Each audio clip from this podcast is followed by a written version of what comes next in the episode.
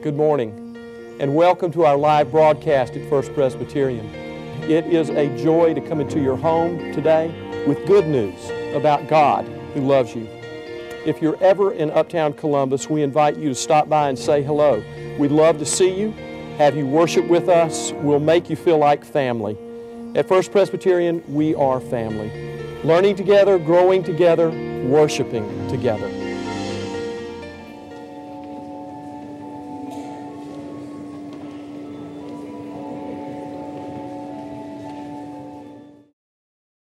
Invite all those who are able to stand for our scripture reading this morning out of respect for God's word and in with, so, with solidarity for Christians around the world. Our reading comes to us today through the power of the Spirit from Psalm 122. Let us attend to the wisdom of the Word of God. I was glad when they said to me, Let us go to the house of the Lord. Our feet are standing within your gates, O Jerusalem. Jerusalem, built as a city that is bound firmly together. To it the tribes go up, the tribes of the Lord, as was de- decreed for Israel, to give thanks to the name of the Lord. For there, for there the thrones for judgment were set up, the thrones of the house of David. Pray for the peace of Jerusalem. May they prosper who love you. Peace be within your walls and security within your towers. For the sake of my relatives and friends, I will say, Peace be within you. For the sake of the house of the Lord our God, will seek your good. The word of the Lord. Thanks be to God. Please be seated. Once again, those who are able are invited to stand for our second lessons. We have a couple here coming from the New Testament from the Gospel of Luke, from the letter to the Ephesians, and then the Beatitudes that we will look at this morning from Matthew. So, uh, first turning to the Gospel of Luke, we're going to hear these words from um, Zechariah, who's the father of John the Baptist. He prophesies when the Lord has loosed his lips and has, he is able to uh, prophesy that, uh, that God has given to, to, uh, to his wife and to him a son out of their barrenness. And so these are the words that he, uh, that he exclaims. I'm going to start back in 68 and we'll jump down uh, eventually to, uh, to the two verses listed in, in our bulletin. Listen to God's word. So Zechariah, filled with the Holy Spirit, prophesied, saying, Blessed be the Lord God of Israel, for he has visited and redeemed his people and has raised up a horn of salvation for us in the house of his servant David, skipping down to 72, to perform the mercy promised to our fathers and to remember his holy covenant. And to verse 77, to give knowledge of salvation to his people in the forgiveness of their sins through the tender mercy of our God when the day shall dawn upon us from on high, to give light to those who sit in darkness and in the shadow of death, to guide our feet into the way of peace. The word of the Lord.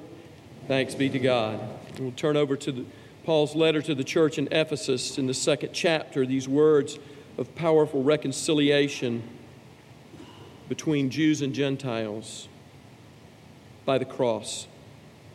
And Paul writes, But now in Christ Jesus, you who were once far off have been brought near in the blood of Christ, for he is our peace who has made us both one and has broken down the dividing wall of hostility by abolishing in his flesh the law of the commandments and ordinances, that he might create in himself one people in place of the two, so making peace, and might reconcile us both to God in one body through the cross, thereby bringing the hostility to an end and he came and preached peace to you who are far off, and peace to those who were near.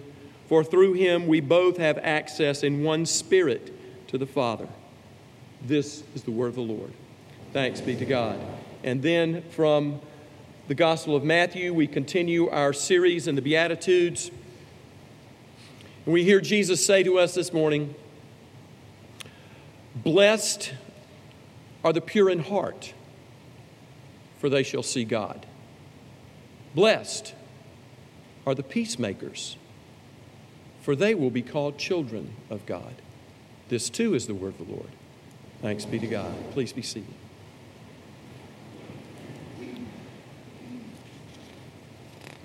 Well, these are the Sunday mornings on uh, the beginning of a spring break and a, uh, a wet Sunday morning.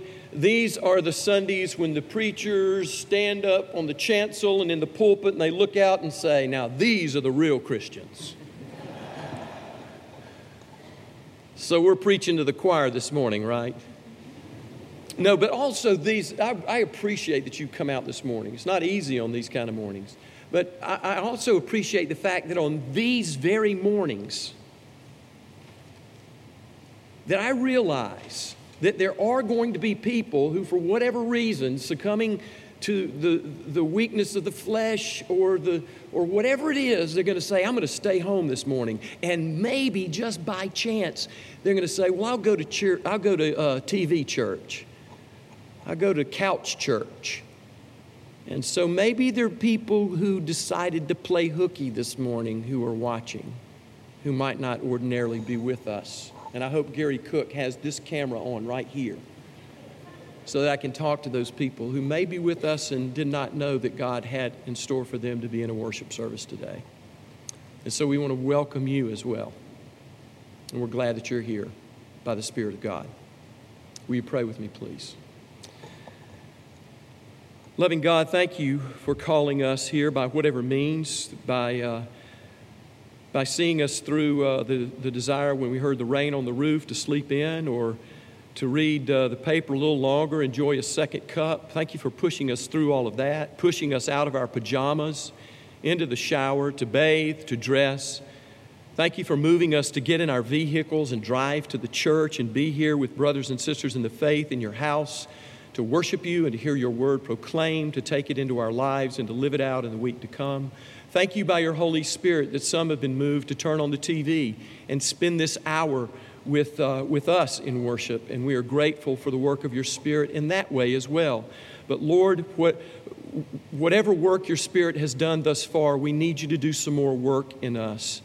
And that is to surrender our wills to your perfect will to open our minds to the wisdom and the life giving truth of your word, that, uh, that we would put away everything else that might want to distract us, and that we would listen well and in a supernatural way what it is you have to say to us today.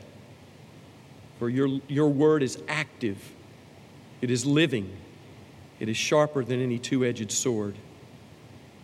So speak to us your truth today, we humbly pray in Jesus' name. Amen. Amen. So today is a twofer. The sermon title is Blessed Are Peacemakers. But before we get to peacemakers, we have to get to pure in heart. We have to do the Beatitudes in order. And I don't want to skip over pure in heart. So allow me a few moments to dwell on the Beatitude Blessed are the pure in heart, for they shall see God. And then we will go to Blessed are the peacemakers, for they shall be called children of God. May I do that? All right because uh, in order to cover the Beatitudes that Jesus imparted to his disciples and to the crowd on that hillside above the Sea of Galilee, outside the little fishing village of Capernaum, to understand this teaching that Jesus imparted, we have to take these Beatitudes in order and we have to double up this morning. Blessed are the pure in heart, blessed are the peacemakers. So, to understand what Jesus has said, I want to ask you to listen fast because there's a lot to be heard this morning to understand what Jesus means when he speaks of this way of blessedness, of being pure in heart, this, this way of contented joy, of, of fullness in God's Spirit by being pure in heart, we'll have to begin at the end of the line to understand it. So I want us to think about seeing God before we talk about being pure in heart. So we'll start from the back and work to the front. In John, the Gospel of John, the first chapter, the 18th verse, Jesus says these words No one has ever seen God.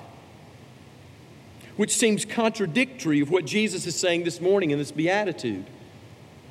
The pure in heart will see God. Well, we know of the five senses that sight is the most dominant one. Yet there are different kinds of sight, are there not? You can see a sunrise. And you can see in your mind if I tell you that 2 plus 2 equals 4. You can, you can see an object, you can understand reason, but there's a third type of sight here that is, that is more than a material object or an abstract thought. This sight is of a spiritual nature. It is the ability to see the one who is invisible when we close our eyes. It's a different kind of seeing. Some years ago, I was told a story about students who uh, at a college were attending a forum on the Christian faith. And the person who was facilitating this gathering asked the students in that place, How many of you in this room believe in God? And I imagine that if I ask you that question, every hand in the place would go up, as it did on that day. And then the leader asked a follow up question To how many of you in this room is God real? And there were only a couple of hesitant hands that went up at that question. In this way, seeing God is to emphasize the ability to know God in our experience of God. Believing in God and knowing God is real are two different experiences. To know God is to see God. I've always loved the story of the English hostess. Years ago, before TV, before all things digital, this woman was having a, a, a dinner party, and as was fairly normal um, custom during that time, there happened to be a well known actor present at that dinner gathering. And so the hostess, after dinner, asked if this gentleman would entertain. That's what they did. And she asked him if he would recite the 23rd Psalm. And so the actor uh, obliged. And he stood up and with perfect diction, with well modulated voice, and with proper intonations, he gave a polished recitation. And when he was finished, he was uh, rewarded with some warm applause. And then, for some reason, the hostess called upon another gentleman to do the same, a rather unpretentious gentleman who was unknown to really those outside of that circle of people gathered there. And she asked if he would be willing to also recite the 23rd Psalm, the shepherd's psalm. The Lord is my shepherd. And so, after some cajoling, he agreed and it was with nothing of a practiced art, with no skill of a public speaker, but only the earnestness of his own heart did he recite the shepherd's psalm. And when he finished, the listeners were deeply moved.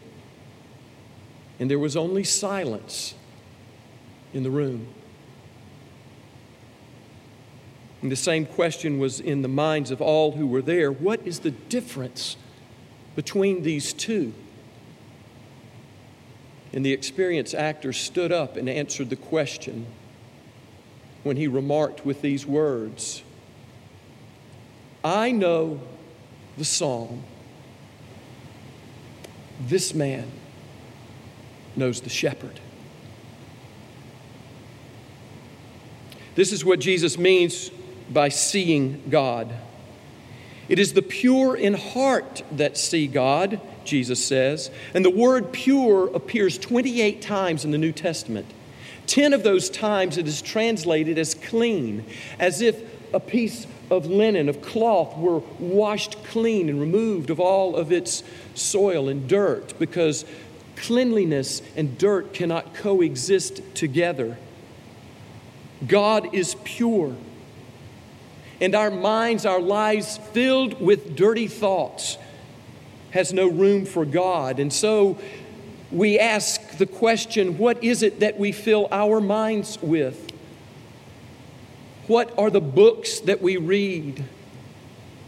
What is the programming that we watch? What are the images that we gaze upon? What are the stories that we tell? When the lenses of our mind's eye are dirtied and soiled, we cannot see God. It is for the pure, the clean hearted, who see God. And when we speak of heart here, we're not talking about that piece of our anatomy, that, that muscle that, that works without us even telling it to, to pump blood to all of our extremities and keep us alive. No, when Jesus speaks of being pure in heart, he is talking about the wholeness of the entire self, the focus of the entire individual, the focus of life, if you will. And Jesus says this curious thing.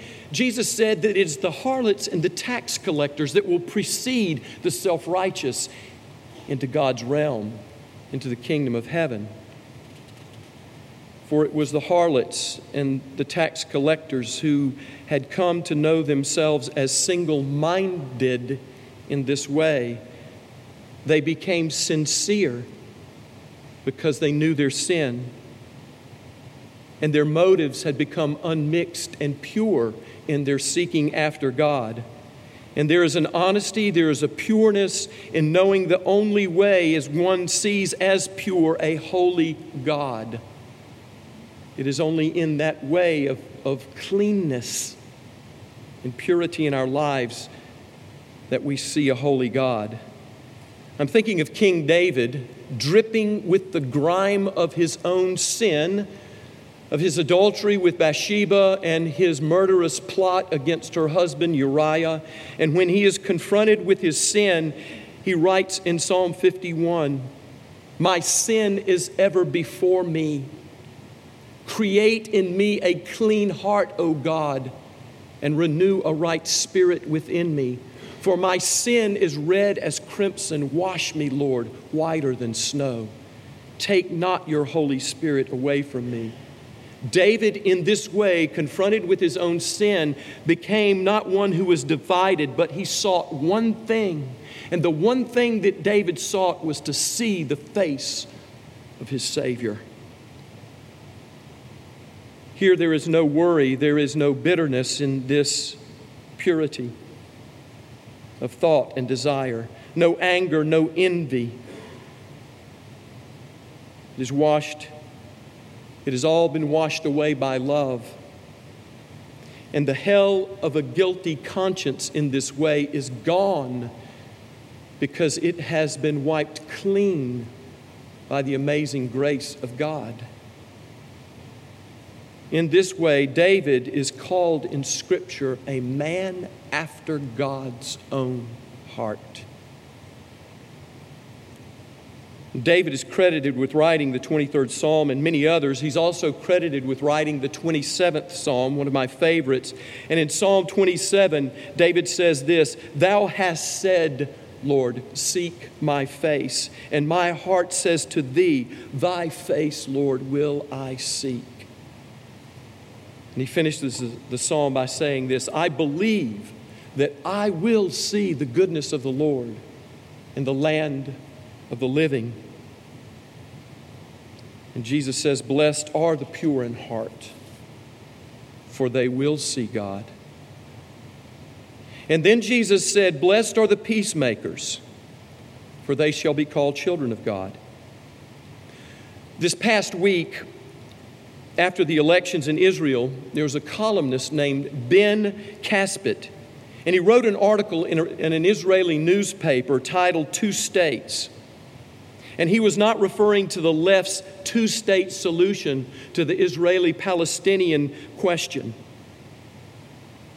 but of Israel's own cultural divide.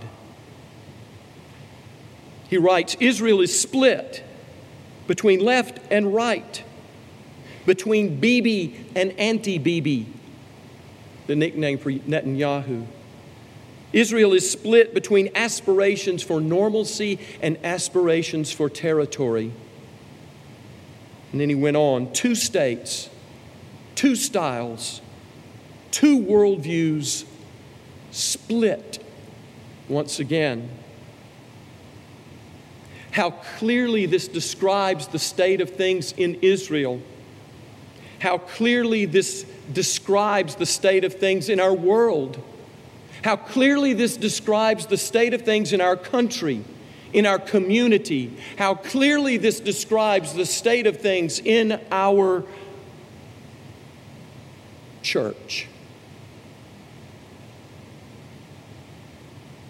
The divide between haves and haves nots the divide between Christians and Muslims, the divide between Republicans and Democrats, the divide between SPLOST and no SPLOST, the divide between my way and the wrong way. And they cried, Peace, peace. And the prophet said, There is no peace. And if ever we needed to understand this beatitude, it is now. And so we delve into it for the next few precious moments. And as we do so, we need to be reminded that this, this, this beatitude is not a magic bullet. It is not a secret potion. It is not a special elixir. It is not the cure for all that ails us, brothers and sisters.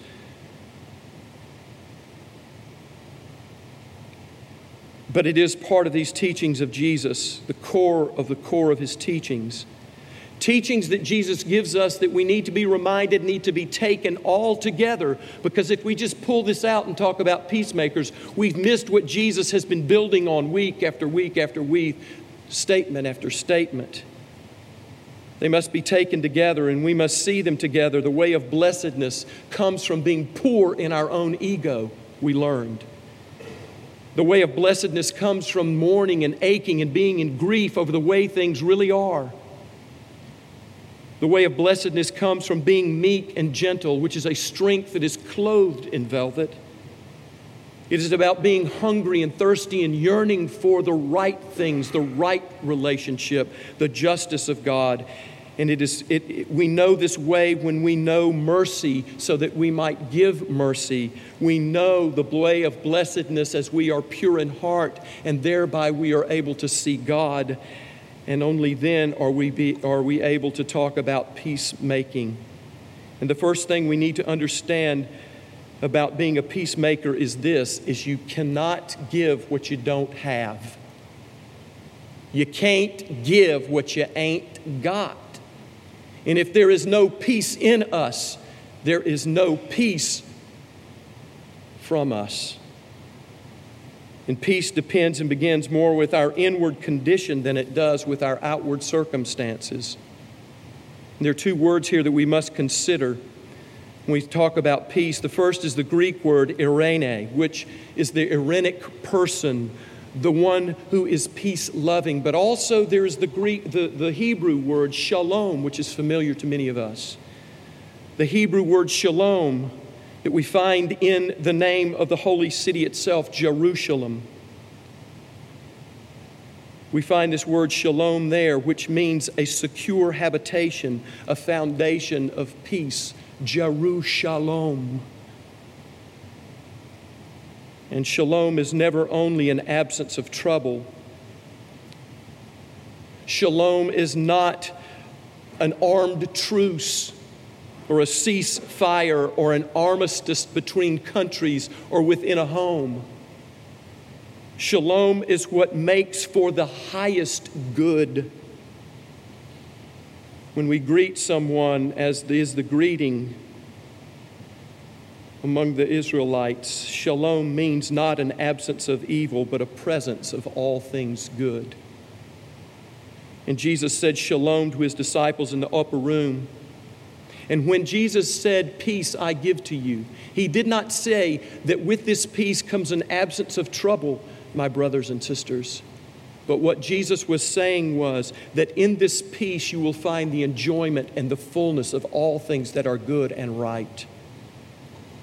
And the difference between a peace lover then and a peacemaker, the difference between keeping the peace and making peace, the difference between burying the hatchet is finding true peace, which is pursuing the good. And peace is a positive thing. And peacemaking is, is active participation in the promotion of peace, of what is best for all. And so, what methods can you and I use in a practical way to fulfill our role of being peacemakers? Well, first of all, Nathan alluded to it in the children's sermon just don't stir people up, Becca. Help keep the peace. In Romans chapter 12, verse 18, it says, So far as you are able, live at peace with one another. And sometimes there are those in the family, in a social club, in a church, in a community that find a little burning ember, and oh, how expertly they can fan it up and stir it up into a big old flame and enjoy the heat and destruction. The wisdom of Proverbs says, The one who meddles in a quarrel, not his or her own, is like one who takes a passing dog by the ears. I think that's kind of like let sleeping dogs lie. If it's not your dog, if it's not your quarrel, if it's not your stuff, stay out of it. Because if you grab the dog by the ears, you're going to get bit or there's going to be a huge commotion and there is no peace. And peacemakers make peace by refusing to break the peace. Proverbs also says a soft answer turns away wrath. A wise man said there are two handles to everything there is the handle, he wrongs me. And there is the handle, he is my brother. He said we only need to grab hold of that thing by one of those handles. He is my brother. I'm reminded of the story of Robert E. Lee, who was roundly criticized during the Civil War by one of his generals, General Whiting. And as the story goes, General Lee was brought in to talk to President Jefferson Davis. And in the, in the midst of that consult, President Davis asked General Lee what he thought about General Whiting, who had been maligning Lee and speaking all kinds of negative against him. And Lee, when he was asked of General Whiting, he spoke in high terms, one of the most able generals that I know. And after he left that consultation, one of his officers who was there in that conversation asked why, knowing all the things that Whiting was saying about him, did he speak thus? And General Lee said, I understood the president to be asking my opinion of Whiting, not Whiting's opinion of me. This is in the spirit of peacemaking. This is in the spirit of Christ Himself to turn the other cheek, to show that love is patient and kind, and love bears all things.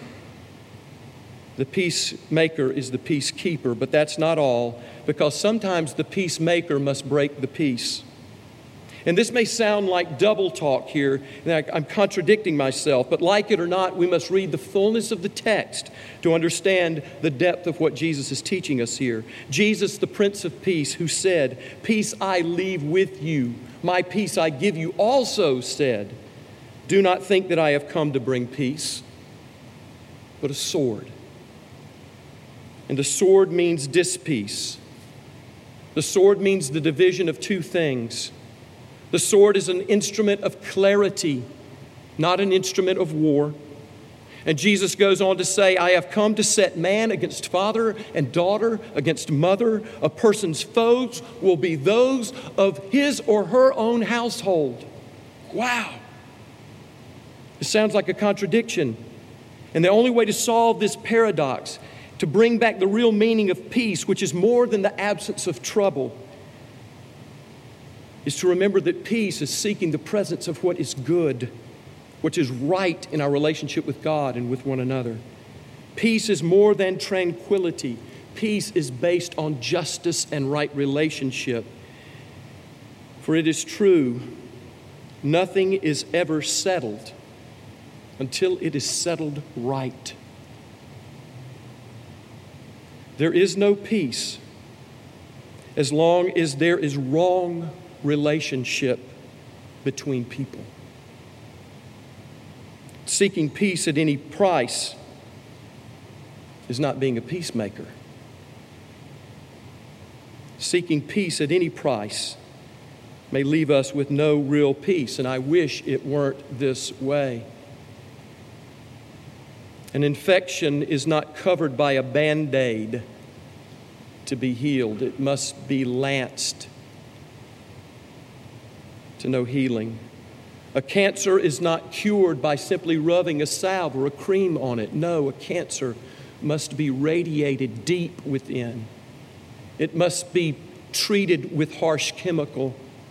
It must be cut out by scalpel for the body to know healing. And in this light and in this truth, we can better see and understand about what is happening today in the book of Acts, the followers of the crucified and risen Christ were described as those early disciples who were turning the world upside down. They brought a sword of, of clarity. They were dividing truth from falsehood, light from dark, God's word from human wisdom. And it was not just to disrupt for the sake of disruption but because the truth was being suppressed and had been aborted. For peacemakers know something is wrong and it must be addressed, like Jeremiah, the great prophet who spoke to God's wayward people when even the priests and the prophets were preaching falsehood, were chasing after idols, were infected with greed, and marred by sin, Jeremiah said, they have treated the wound of my people carelessly, saying, Peace, peace, when there is no peace. And all this brings us back to what we said at the outset. We cannot give what we do not have. We can't give what we ain't got. If there is no peace within, it cannot take root beyond ourselves. And we are not able to manufacture peace, not in our neighborhoods, not in our community, not in the church, not even in ourselves. For until we understand that peace comes from without, that is a gift that is given to us, until we are ministered to by God's peace, are we able to minister that peace to others. And we receive this gift of God's peace by accepting God's sacrificial gift, reconciling us to God and to one another through His Son, Jesus Christ. In our study text that we are using during the season of Lent on the Beatitudes, it says, Sin is the one and only disturber of the peace and sin breaks the tender law of love. Sin disrupts the life of the human soul, the bond of the community under the reign of God. Sin is the great enemy of peace. And the solution that God gives us from this sin, this strife, this violence, this conflict comes at a terrible price. For the feet of the messenger of peace, the Prince of Peace himself, are wounded feet. They are pierced hands and side that he brings to us.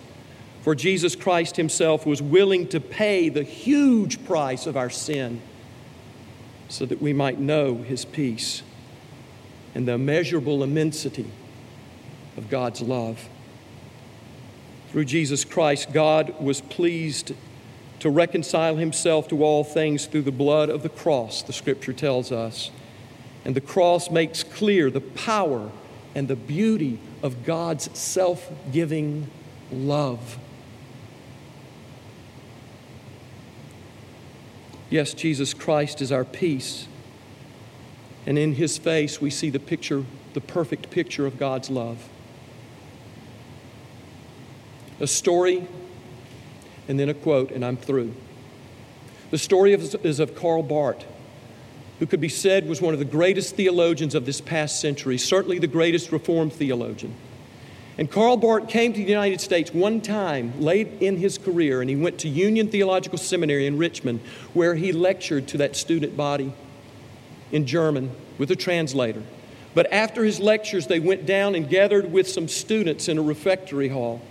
And there in that Q&A session, one student raised a hand and asked Dr. Barth, in all of your books, you have written dozens of books, thousands of pages upon the Christian faith. Can you tell us in just a few words what the Christian, what you have found to be the essence of the Christian faith? And Dr. Barth was silent. He reached into his pocket. He pulled out his pipe tobacco and slowly and dramatically, with great deliberation, packed his pipe. He lit it and as he lit it, the smoke enveloped his head like he was Moses on Mount Sinai. But then, when the smoke cleared from his face, he looked at those students and he said, Yes, I believe that I can. I would sum up all of my work in these words Jesus loves me. This I know, for the Bible tells me so. And here, this great thinker of the Christian world boiled it down into the simple words of a child's song about this great love that we know in Jesus Christ and by His Word. And this quote from Augustine, if you remember nothing else about this sermon, remember this. Where St. Augustine said, The God who we see shining in the face of Jesus Christ loves each one of us as if there were no other in the world to love. God loves you so much to the, to the degree as if you were the only one in the world to love. And God loves all of us as He loves each.